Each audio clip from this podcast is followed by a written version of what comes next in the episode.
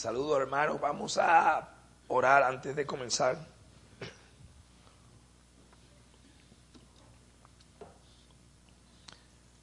Oh Padre, que gozo el poder de estar en tu casa con tu pueblo hoy para adorar y exaltar tu santo y precioso nombre. Y te pedimos que con tu espíritu apliques la palabra al corazón de cada uno de nosotros para que ella sea de edificación a tu pueblo y de salvación a aquellos que aún no te conocen. Quita toda distracción de nuestras mentes y ayúdanos a enfocarnos en tu palabra, porque ella es palabra de vida. En Cristo Jesús lo pedimos y para su gloria. Amén. Amén.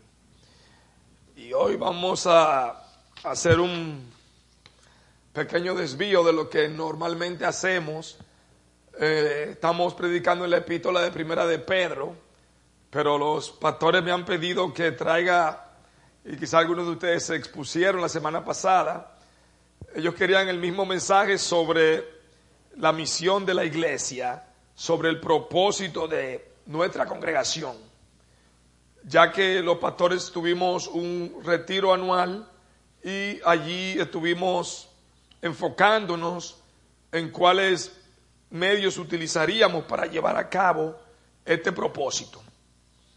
Y para los que no conocen de los que están aquí presentes, yo quisiera traerle cuál es el propósito de nuestra iglesia en particular, de Grace Fellowship Church. ¿Por qué la iglesia existe? Y le voy a leer lo que la iglesia dice en su constitución, en el artículo 2, cuál es el propósito de nuestra congregación. Y cito, el propósito de esta iglesia como una expresión visible del cuerpo de Cristo es glorificar a Dios.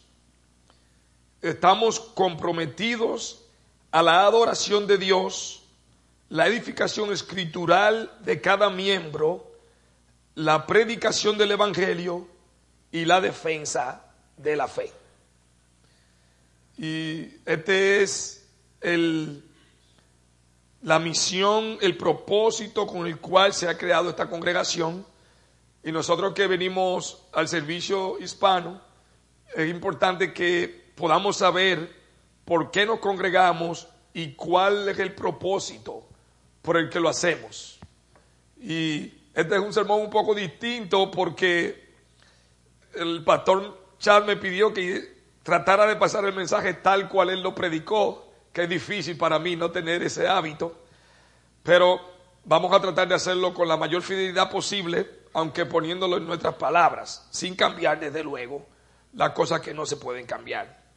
Y citando aquí, dice, somos una iglesia que cree que cada aspecto de nuestras vidas, tanto privado como corporativo, en otras palabras, como cuerpo, como iglesia en general, es guiada y dirigida por Dios y su palabra para traerle gloria.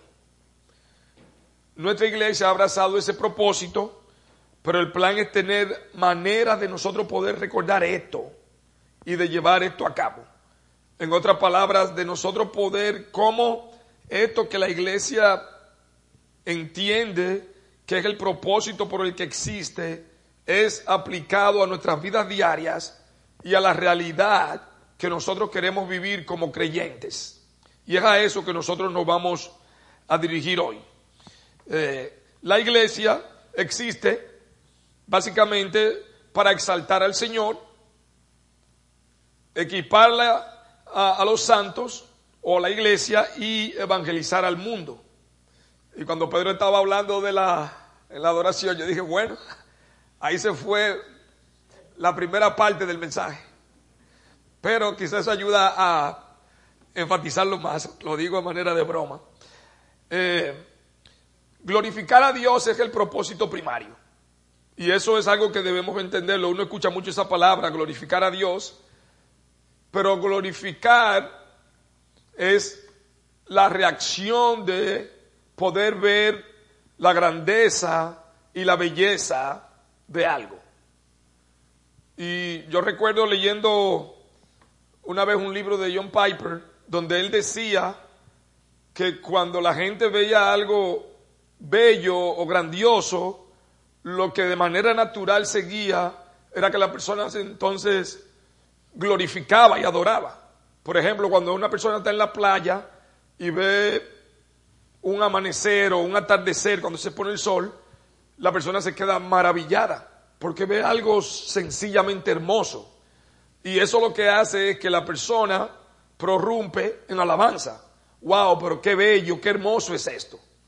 Pero aquí nosotros tenemos algo infinitamente superior. En el caso del cristiano, no es el mero amanecer, no es la mera creación. El creyente tiene el privilegio inmerecido y grandioso de poder conocer al que creó esa belleza. Esa belleza es simplemente un reflejo tenue de la gloria infinita de aquel que la creó.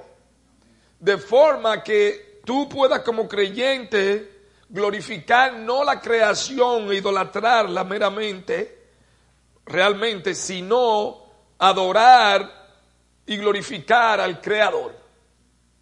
Y eso es lo que la escritura nos enseña a nosotros en el mismo Salmo 19. No vamos a ir al Salmo, pero en ese Salmo habla de cómo los cielos cuentan la gloria de Dios. Nosotros vemos su creación como una expresión visible de su gloria, de su poder. Y eso debe en aquellos en quienes mora el Espíritu Santo producir una reacción, prorrumpir en adoración. De forma que la creación está allí para mostrar a ese Dios infinito y poderoso, todopoderoso, que la ha creado. Y eso es lo que hemos dicho antes, que manifiesta la escritura en el Salmo 19, en los primeros seis versículos, la gloria de Dios a través de la naturaleza, a través de lo creado. Y eso se conocía como teología natural. En otras palabras, como que la naturaleza es un libro acerca de la gloria de Dios. Y nosotros existimos primariamente para exaltar a ese Dios, para adorar a ese Dios exaltando al Señor, nosotros vivimos para el propósito que fuimos creados. Uno de los aspectos de, de las cosas buenas y grandes de las confesiones de fe es que expresan lo que uno cree acerca de Dios. Y en la confesión, en el catecismo de Westminster dice en la confesión de fe en la pregunta uno, ¿cuál es el propósito del hombre? Que es glorificar a Dios y gozar de Él por siempre. Y si tú estás aquí y conoces a Dios, te habrás dado cuenta que ese es el centro de tu vida. Y nosotros en la reunión pastoral lo que quisimos fue tratar de ver cómo podemos diseñar una manera en que la iglesia pueda glorificar a Dios a través de ser equipada. A través de ser equipada, que ese sería el segundo punto. La iglesia glorificar a Dios a través de ser equipada. Y queremos, antes de entrar en equipar, simple y llanamente ver el versículo 16 del capítulo 3 de Colosenses capítulo 3, versículo 16. Y leo, la palabra de Cristo more en abundancia en vosotros, enseñándoos y exhortando, exhortándonos unos a otros en toda sabiduría, cantando con gracia en vuestros corazones al Señor con salmos e himnos y cánticos espirituales. Aquí nosotros vemos cómo la escritura nos manda a que la palabra more en nosotros. De forma que eso produzca en nosotros una manera de glorificar a Dios a través de qué? de la alabanza. ¿A través de qué? De cánticos espirituales. Y si ustedes recuerdan, en el sermón pasado, nosotros hablando en Primera de Pedro, en el capítulo 2, donde la escritura habla del creyente como una piedra viva que existe para ofrecer sacrificios de alabanza a Dios. Y la manera en que esto sucede es cuando nosotros empezamos a internalizar, en otras palabras, a digerir la escritura a través del estudio continuado de la misma, de forma que llene nuestros corazones. Y vemos aquí que esto nos lleva al segundo punto, que es el equipar. Una de las funciones de nuestra iglesia es glorificar a Dios equipando a los santos para la obra del ministerio. Y nosotros queremos ver para eso Efesios capítulo 4, versículos 10 al 16 sería el texto que nosotros podríamos ver para eso. Efesios capítulo 4, versículos 10 al 16.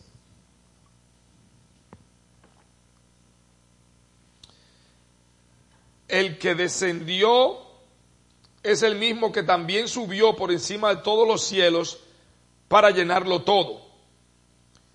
Y él mismo constituyó a unos apóstoles, a otros profetas, a otros evangelistas, a otros pastores y maestros, a fin de perfeccionar a los santos para la obra del ministerio, para la edificación del cuerpo de Cristo, hasta que todos lleguemos a la unidad de la fe y del conocimiento del Hijo de Dios, a un varón perfecto, a la medida de la estatura de la plenitud de Cristo, para que ya no seamos niños fluctuantes, llevados por doquiera de todo viento de doctrina, por estratagema de hombres que para engañar emplean con astucia las artimañas del error, sino que siguiendo la verdad en amor, crezcamos en todo en aquel que es la cabeza, esto es Cristo, de quien todo el cuerpo bien concertado y unido entre sí por todas las coyunturas que se ayudan mutuamente, según la actividad propia de cada miembro, recibe su crecimiento para ir edificándose en amor. Y lo primero que queremos que ver es qué es equipar. Y equipar sería ofrecer, cuando tú le das a alguien las herramientas necesarias para poder hacer una labor. Equipar es proveer de los medios necesarios para llevar a cabo una labor u oficio. Y cuando en la iglesia tratamos de glorificar a Dios, lo hacemos por medio de su palabra.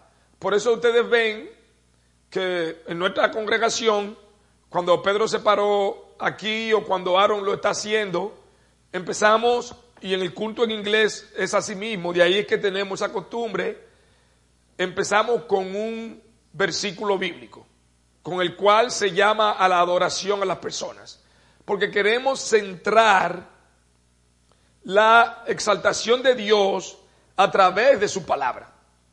De esa forma, lo que pretendemos es que la adoración de la iglesia esté centrada en Dios y no en el hombre. Por eso ustedes ven que no nos paramos aquí a hablar de mi experiencia, de lo que me pasó a mí, aunque puede en un momento dado una persona hablar de una anécdota, pero el centro es la palabra de Dios, porque es el medio que Dios ha provisto para equipar a los santos para la obra del ministerio. Y es lo que nosotros vemos que el apóstol Pablo hace con Timoteo. Y de nuevo, no tenemos tiempo para entrar en esos versículos en detalle, pero vemos en el libro de 2 Timoteo capítulo 3, versículo 16, como Pablo exhorta a Timoteo a que permanezca en las escrituras. Y vemos como las escrituras equipan para redarguir, para instruir, para corregir en justicia. De forma que el hombre de Dios esté enteramente preparado para toda buena obra. Y allí en el contexto en que habla nos trae la obra del ministerio.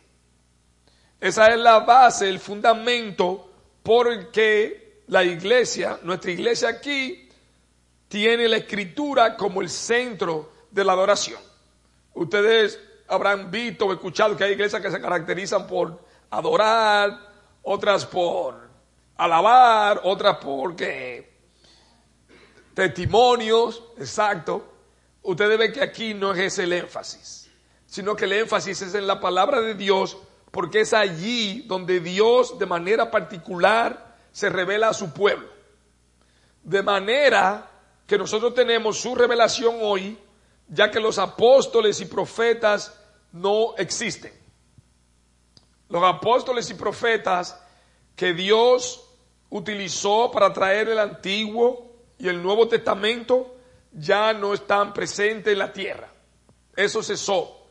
Dios ha completado su revelación especial, particular, en otras palabras, la escritura, para que nosotros tengamos un repositorio, en otras palabras, una fuente infalible, perfecta, inerrante, de guiar nuestra vida, nuestra fe y la práctica de lo que creemos sin tener temor a equivocarnos. Y queremos, eh, viendo esto, como dice la escritura, en equipar eh, cuál es el trabajo del ministerio. Y vemos en el versículo 12, si ustedes tienen ahí eh, el capítulo 4 todavía de Efesios, vemos en el, primero en el versículo 11, cómo el mismo Señor ha constituido a unos apóstoles y profetas, como decimos, que ya no existen, pero tenemos aquí maestros, evangelistas y pastores que sí existen al presente. Y esos son instrumentos que Dios utiliza con un propósito. Son simple y llanamente medios. Ellos no son un fin en sí mismos. Ellos son un medio para alcanzar un fin. ¿Cuál es el fin? ¿Cuál es el propósito? Eso lo vemos en el versículo 12. Si vamos al versículo 12, veremos allí que hay un propósito particular, una finalidad, un objetivo. ¿Cuál es? De perfeccionar a los santos para la obra del ministerio. Y cuando habla allí de perfeccionar, estamos viendo no algo de hacer sin pecado, no es de eso de lo que está hablando, sino de que crezca en madurez, que sea un hombre de Dios completo en las diferentes áreas de su vida, maduro, para poder estar equipado de forma que pueda ser utilizado por Dios para la obra. Vemos como dice en el versículo 12, a fin de perfeccionar a los santos, ¿para qué? No es un fin en sí mismo el ser perfeccionado por Dios, en otras palabras, madurar y crecer y quedarse allí. Recuerden que todo esto ocurre en el contexto de la iglesia. Recuérdense siempre de eso. Todo esto es en el contexto del pueblo de Dios. El objetivo de madurar y crecer en la fe es para la obra del ministerio. En otras palabras, para poder ser utilizado para construir el pueblo de Dios. Si ustedes recuerdan nueva vez en el sermón pasado, del domingo pasado, cuando hablamos en Primera de Pedro capítulo 2, veíamos que éramos piedras, somos piedras vivas siendo edificados. ¿Y edificar qué es? Construir. Edificar es construir, levantar algo. Oh, mira qué edificación. Uno mira un edificio. ¿Cuál es el objetivo de madurar para la obra del ministerio? Poder ser de edificación, de construcción al cuerpo de Cristo. de forma que la obra del ministerio sea llevada a cabo. Siempre recuerden eso, esto no ocurre en un vacío, sino en el contexto del pueblo de Dios. Hasta que todos lleguemos, versículo 13, a la unidad de la fe y del conocimiento del Hijo de Dios, a un varón perfecto, a la medida de la estatura de la plenitud de Cristo. El objetivo es seguir creciendo progresivamente más y más, de forma que sigamos a aquel que Dios ha puesto como nuestro ejemplo.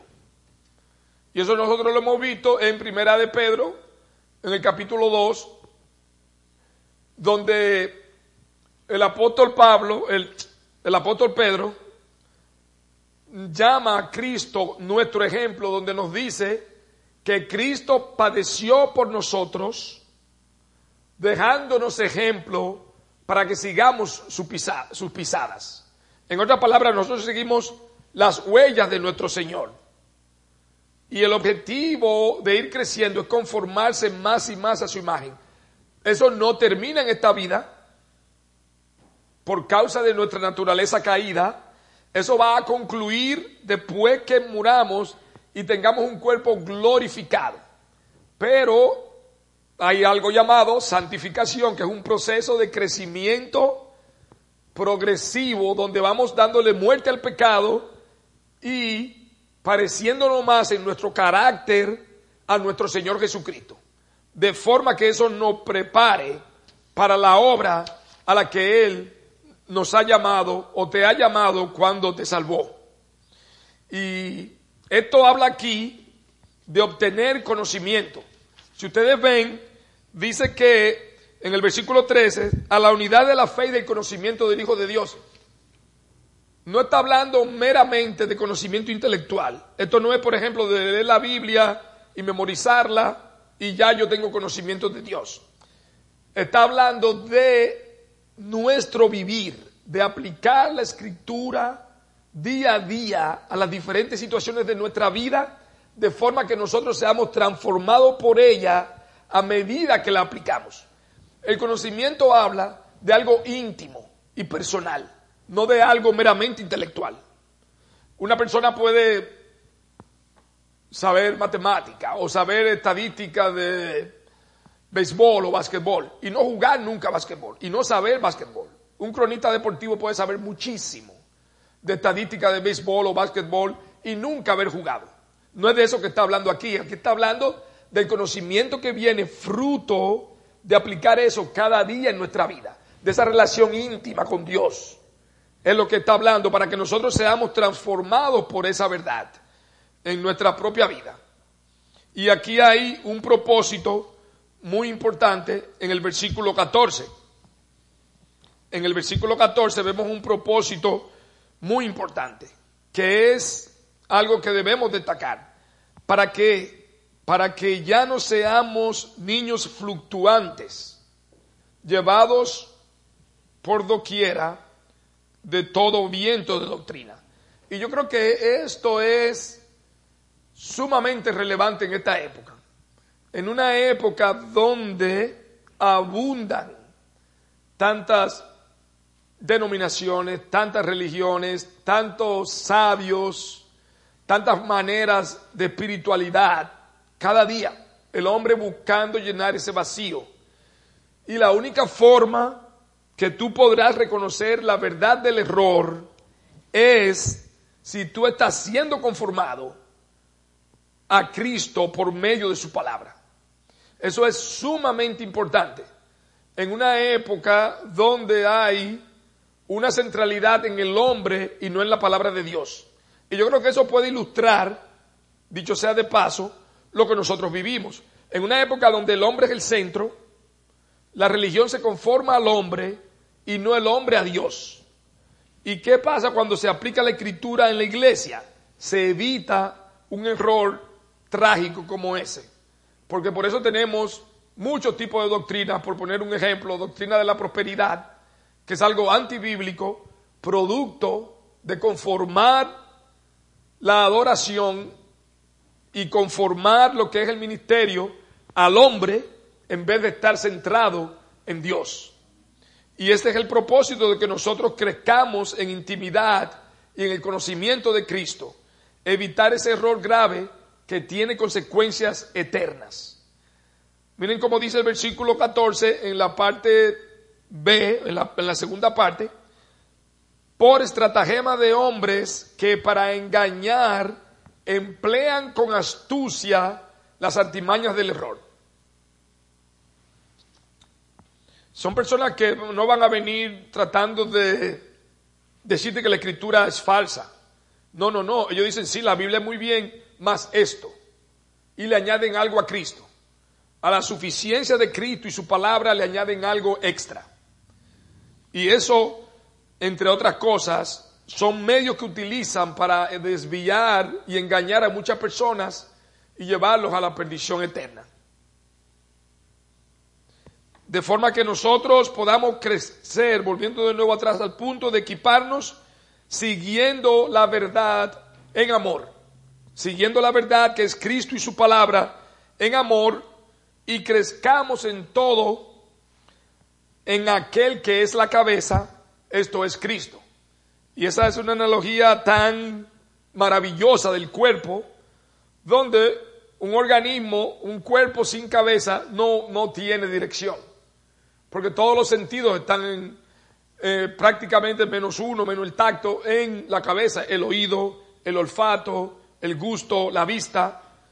Si no hay una guía, si no hay una cabeza, simple y llanamente en este caso, el cuerpo está perdido.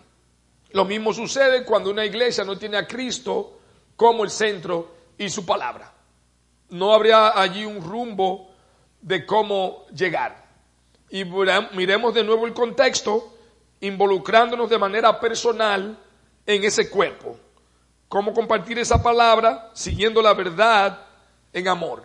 Y siguiendo la verdad en amor habla de pudiendo nosotros expresarnos unos a otros la verdad de Dios en amor y en humildad. Porque ese es el objetivo de la edificación. Que entre nosotros tengamos conversaciones que tengan relación con la escritura, que podamos estimularnos y alentarnos unos a otros con la palabra de Dios. Miren como dice aquí en el versículo 16, de quien todo el cuerpo, Cristo obviamente es el versículo anterior, versículo 16, de quien todo el cuerpo, bien concertado y unido entre sí por todas las coyunturas, que se ayudan mutuamente según la actividad propia de cada miembro, recibe su crecimiento para ir edificándose en amor. Es solamente unidos como un cuerpo que logramos estar activos en medio del pueblo de Dios. Y esa ilustración que les decía es fenomenal porque se presta para poder mostrar de manera tan práctica esta verdad bíblica. La única función de este dedo es en esta mano unido. Si este dedo lo cortamos, este dedo no va a tener ninguna función sola aquí. Hermano, si tú estás con nosotros, únete al cuerpo, participa, conoce a los hermanos, involúcrate. Los que no están aquí hoy, presente, que lo conocemos, llamémoslo, hermano, no te vi hoy, ¿qué pasó? El hermano puede estar enfermo, puede tener un problema, no sabemos. Y ahí viene una oportunidad de edificarnos unos a otros, de asistirnos unos a otros. La única función de este dedo es en esta mano. Si se quita de la mano, ese dedo no tiene ninguna función. Y más, ese dedo perecerá solo porque no está recibiendo la nutrición que lleva del cuerpo. Entonces, ven la analogía, uno es una oreja. Pero si una persona no tiene una oreja, ya no escucha bien, porque la oreja recibe la sonda sonora para transmitir el, el sonido apropiadamente y llevarlo al cerebro. De forma que cuando esa oreja no está ahí, esa persona no oye igual, pero no solamente eso, la oreja pierde su función y simple y llanamente muere, porque está desconectada del cuerpo. El propósito de esa oreja es servir para ayudar la, la audición en esa persona. El día que no está ahí, no funciona. Todo el cuerpo crece bien concertado unido, integrado. El organismo funciona como una unidad, aunque está compuesto de muchos diferentes miembros, funciona como una unidad. Es un solo cuerpo, no son muchos cuerpos. Cada uno tiene una función distinta, pero todos funcionan al unísono. Y eso es lo mismo con el cuerpo de Cristo. Este crecimiento viene dentro de la comunidad de la iglesia. Y ese es un plan para que todos nos movamos en la dirección de glorificar a Dios a través de ser equipados para poder servir en el ministerio a eso. Y, es bueno ver la secuencia. Vimos lo que es exaltar a Dios, cómo nosotros podemos ser equipados, y esto es para la obra del ministerio. Y vamos a ver algunos versículos que básicamente los mencionaremos porque no tenemos tiempos de lo que Dios una y otra vez nos manda y exhorta y ordena que hagamos estas cosas vez tras vez, porque es el propósito para el cual Él nos ha redimido aquí en este tiempo. Cada uno haciendo su función, involucrándonos unos a otros, como nos manda la Escritura, vemos aquí como nos manda a amarnos unos a otros. Y eso, si alguno toma nota, está en Juan 13:34 y la escritura habla varias veces. Y creo que en el sermón anterior el pastor ya decía más de 15 o 16 veces está en la escritura del amor de unos a otros. En Romanos 12 habla de dedicarnos unos a otros, de preocuparnos unos por otros. En Romanos 12, versículo 10. El edificarnos, como decíamos, se utiliza esa palabra en sentido figurado que viene de construir algo, de levantar una estructura. Cuando nosotros le traemos una palabra a un hermano que le sirve de bien a donde él se encuentra en su vida. Y esto lo vemos en Romanos 14, 19, donde nos manda edificarnos unos a otros. Pero también lo vemos en primera a Tesalónica, en el capítulo 5, versículo 11 de nuevo. Viene un punto que no es sencillo, el amonestarnos unos a otros.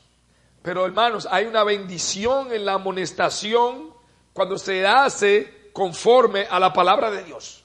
¿Por qué? Porque nos ayuda a crecer, nos ayuda a conocer nuestro pecado en amor, cambiarlo y seguir conformándonos más y más a la imagen de Cristo. Y vemos que la Escritura nos manda en amor a hacer esto. Romanos 15, 14 toca este punto. Y en Colosenses también 3.16, que fue el versículo que leímos al principio, nos habla de esto. Y ahí vimos que nos manda a amarnos, a exhortarnos eh, en estos versículos. Nos manda también a servirnos unos a otros en Gálatas capítulo 5, versículo 13. A servirnos unos a otros a estar dispuesto a servirnos unos a otros. Porque nuestro Señor sirvió, vino para servir y no para ser servido. Nuestro Señor Jesucristo dijo en Mateo 28, 20, 28 que el Hijo del Hombre no vino a ser servido, sino a servir y a dar su vida en rescate por mucho. Si tú eres un seguidor de Cristo, se supone que tu vida debe reflejar la vida de tu Maestro. Vemos también que debemos perdonar los unos a los otros. Vamos a pecar unos contra otros. Nos vamos a ofender unos a otros a veces. Y la escritura que nos llama, que nos distanciemos, nos separemos, no, en absoluto. La misma forma que Dios nos enseñó en Cristo, a perdonarnos unos a otros. Colosenses 3.13 habla de esto. Y Efesios capítulo 4, en el versículo 2 y 32 también nos habla de esto el someternos unos a otros. En otras palabras, el poder nosotros tomar el consejo, guiarnos los unos de los otros y tomar ese ejemplo en amor, lo vemos en Efesios 5:21 y en Primera de Pedro capítulo 5 en el versículo 5.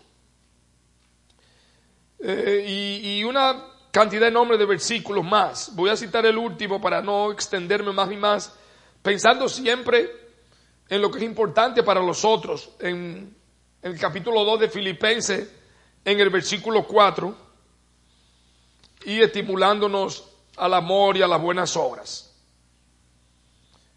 Tenemos que orar los unos por los otros. Y esto lo vemos en Santiago, capítulo 5, en el versículo 16, donde debemos orar los unos por los otros. Y recordarnos siempre que los dones, aquellas habilidades que Dios nos ha dado y talentos, recuérdense lo mismo, existen meramente para la edificación mutua del cuerpo de Cristo y eso lo vemos en Primera de Pedro capítulo 4 en el versículo 10. Todo don, toda dádiva que tenemos que viene de lo alto de Dios existe con un propósito, la edificación del cuerpo, la edificación del cuerpo de Cristo. Si una persona maneja y hay un hermano que no maneja, pues lo puede buscar y traerlo, por poner un ejemplo, utilizando ese medio como una manera de que el hermano también venga y adore junto con los demás. Y esto nos llevaría al punto número tres, que sería evangelizar. Vimos exaltar, vimos equipar y vimos evangelizar. Utilizando palabras que comienzan con la misma letra, quizás hace un poco más fácil poder recordarlo y poder aplicarlo. Porque la idea y el propósito es poder llevar esto a cabo y así cumplir la misión que nosotros queremos hacer. Y que como iglesia hemos existido y que el Señor en su misericordia nos ha ayudado hasta aquí a, lograr esto, que, se, que permanezca también. Y en Mateo capítulo 28, para eso tomaremos el texto de Mateo capítulo 28, versículos 16 al 20. Mateo capítulo 28, versículos 16 al 20.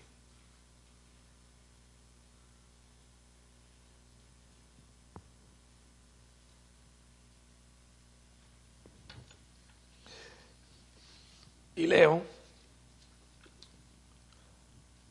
pero los once discípulos se fueron a Galilea, al monte donde Jesús les había ordenado, y cuando les vieron, le adoraron. Pero algunos dudaban. Y Jesús se acercó y les habló diciendo, Toda potestad me es dada en el cielo y en la tierra.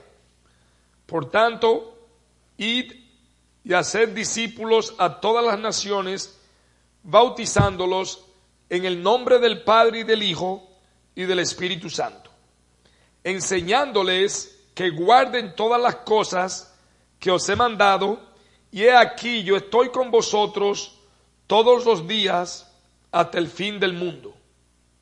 Amén. Vemos aquí como nuestro Señor Jesucristo es exaltado por el Padre, donde vemos que se le ha dado toda potestad en el versículo 18, en los cielos y en la tierra, y también vimos en el versículo 17 cómo los que estaban presentes con él allí le adoraron. Vemos esa posición de exaltación de Dios el Hijo, nuestro Señor Jesucristo, y vemos entonces cómo el mandamiento viene en el versículo 19, que sería el tercer punto de evangelizar. Por tanto, id y haced discípulos a todas las naciones, bautizándolos en el nombre del Padre y del Hijo y del Espíritu Santo. ¿Y qué es un discípulo? Un seguidor, simple y llanamente. Dios no está buscando genios, personas muy inteligentes, sino personas fieles. Dios no necesita nuestra creatividad, nuestra inteligencia, sino nuestra fidelidad. Nuestra fidelidad a su palabra. Porque si decimos que somos discípulos, le vamos a seguir como Él ordena en las escrituras. Entonces vemos cómo habla de hacer discípulos y entonces bautizarlos. Al haberle presentado el Evangelio, si el Espíritu Santo ha obrado para salvar a esa persona en un momento determinado. Y vemos que es un mandato que va a todas las naciones. Y ahí es la razón de ser de las misiones, de llevar el Evangelio a lugares donde no se conoce, Y es por eso que no hay exclusión. Dice que de toda tribu, pueblo y lengua y nación, Dios tiene un pueblo. Y eso lo está haciendo el Señor a través de su iglesia. Está llamando sus elegidos de toda tribu, pueblo, raza y nación para reunirlos para aquel gran día donde su pueblo estará unido adorándole en espíritu y en verdad. Y vemos como en Habacuc, eso es una promesa de la escritura que vemos en el profeta Habacuc, en el capítulo 2, en el versículo 14. Habacuc capítulo 2, versículo 14. Ese libro pequeño en el Antiguo, en el Antiguo Testamento de los profetas menores. Porque la tierra será llena del conocimiento de la gloria de Dios, así como las aguas cubren los mares. Imagínense eso. Cuando sus elegidos hayan venido a salvación en todo tipo de lengua, tribu, pueblo y nación. Y hablando de ese conocimiento que decíamos, recuérdense, ese conocimiento íntimo de experimentar el nuevo nacimiento y el caminar con Dios por medio de la salvación que trae el Espíritu Santo. ¿Y cómo se lleva eso a cabo? Y nosotros aquí lo hacemos en nuestra iglesia. Tenemos ah, el ministerio, existe el ministerio de nuestro amado Teptri, de eh, Pastoreando el Corazón, que ha ido a muchas naciones llevando su palabra a muchas naciones llevando su palabra. Y por eso estamos agradecidos al Señor. Existen hermanos que van a los hogares de ancianos a predicar la palabra, porque son personas que viven en esos lugares y no salen a ningún lado, no pueden ir a ningún sitio, producto de su salud. Y allí van los hermanos y le llevan la palabra al mismo lugar donde ellos se encuentran. Muchos de ustedes han participado, gracias al Señor, en la distribución de alimentos mensual. Ahí vienen muchas personas inconversas. Y en el caso particular del grupo hispano, la mayoría son hispanos. Es una manera de venir y ahora por razones de la distancia social se le pasa un tratado, pero lo que hemos acostumbrado a hacer es hacer una presentación del Evangelio breve antes de ellos recibir su porción de alimento aquí en el santuario, algo que no se está haciendo por, obviamente, por razón de la pandemia y es una manera de poder llevar a cabo ese propósito. Existe lo que se llama el grupo de iglesias reformadas, en la cual el Pastor Chat eh, eh, está activo. Y eso tiene también el propósito de llevar eh, y repartir misioneros, ayudar misioneros de la misma mente a llevar esta palabra a muchos lugares. La iglesia también está haciendo viajes misioneros cortos, lo han hecho a Jamaica y este año estaban planificado ir a República Dominicana, pero nuevamente por lo mismo de la pandemia se suspendió y tentativamente está para el año que viene. Es una manera de diseminar la palabra y evangelizar a muchos que no conocen al Señor. La iglesia Debemos orar porque debe ser una expectativa de toda iglesia poder enviar algún misionero para que Dios levante a alguien que pueda llevar su palabra a tierra lejana o a lugares donde simple y llanamente el Evangelio es vital. En todos lugares, pero hay lugares con más necesidad que otros por la carencia de iglesias o de misioneros o de, de medios a través de los cuales se pueda compartir la palabra. Y esto es algo que debemos promoverlo y es algo que debe esperarse de una iglesia que quiera glorificar al Señor. El pastor Chávez estuvo en Zambia el año pasado, también involucrado en un ministerio de enseñanza. Y venían pastores de lugares muy remotos caminando, solamente para poder recibir la enseñanza de la palabra. Otra manera que la iglesia puede hacerlo es si Dios levanta alguna obra que se pueda plantar en otro lugar, una obra que se pueda plantar en otro lugar. Pero en el aspecto más inmediato, con respecto a nosotros, sin tener que esperar que estas cosas tomen lugar, sería a nivel local, donde vivimos, en nuestras comunidades, llevar la palabra de Dios. Nosotros como creyentes, individualmente, poder estar involucrados llevando la palabra de Dios. Un vecino, un amigo, un familiar, eso está a nuestro alcance. No es algo que hay que planificarlo mucho. Sí, hay que orar y estar en la palabra para estar dispuesto cuando el Espíritu nos lleve y nos ponga la oportunidad de no dejar que pase la oportunidad, porque este es el medio de salvación. La evangelización, la presentación del Evangelio es el medio de salvación. Y nosotros cada uno, como piedra viva de ese templo vivo que es el cuerpo de Cristo, debemos estar involucrados en la obra del ministerio. Porque para eso fue que Dios te llamó como efecto de la salvación. Fuimos salvos, pero creados para qué? Para obras que Dios preparó de antemano para que anduviésemos en ella, como dice Efesios capítulo 2, versículo 10.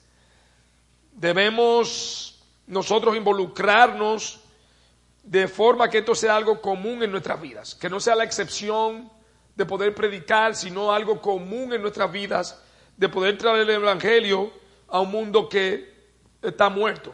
Y en nuestra cultura, eso toma mucho de nuestra parte, cambiar nuestra mente para tener eso presente como una prioridad en nuestras vidas. Y yo quería leer de Juan capítulo 4, el Evangelio de Juan capítulo 4, versículo 28 y 30 al 30, donde dice, entonces la mujer dejó su cántaro y fue a la ciudad y dijo a los hombres,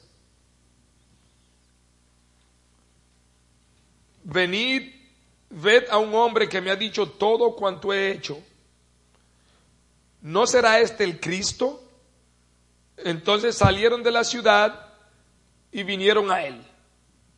Vemos allí donde el Señor Jesucristo se involucró con la mujer samaritana en llevarle la palabra de Dios. Y vemos como en Mateo 28, 20, nuestro texto, el último versículo de lo que leímos, el Señor dice, nos manda enseñándole que guarden todas las cosas que os he mandado. Y esto es un, imperativo, un mandato de Dios, no es una opción para el creyente y el estar equipado y el discipular, evangelizar son parte de lo que es el discipulado.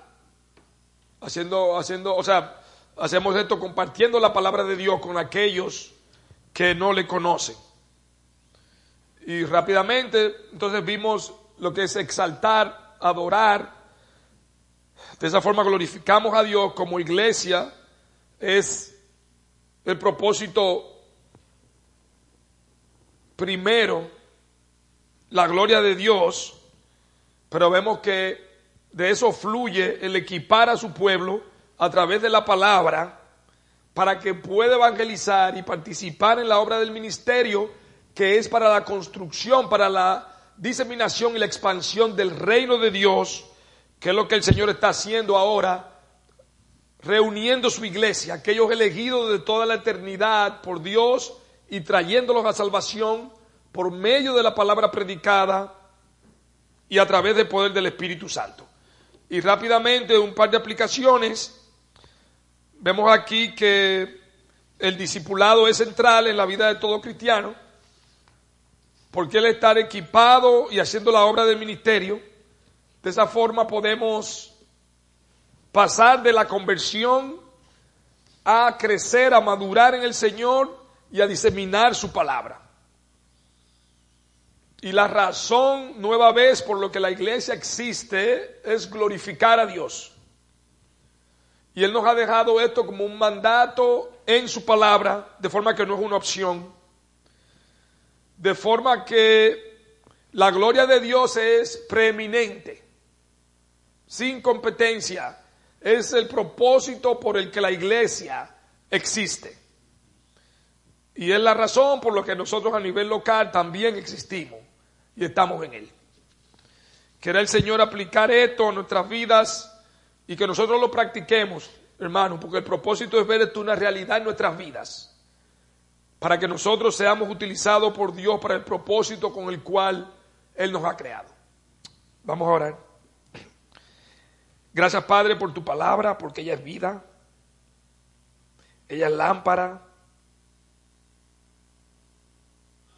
ella es la verdad infalible por la cual nosotros hemos de andar y caminar. Por ella hemos sido salvos y ella nos guía, nos cuida y con el poder de tu Espíritu nos llevará hasta el final. Ayúdanos a aplicar estas cosas, somos insuficientes para ello, pero sabemos que tu Espíritu morando en la vida del cristiano lo capacita para hacer aquellas buenas obras que tú de antemano has preparado. Te alabamos y glorificamos, Señor. Exaltamos tu grande y precioso nombre. En Cristo Jesús. Amén. Estamos despedidos, hermanos, cinco minutos y después empezamos la escuela dominical.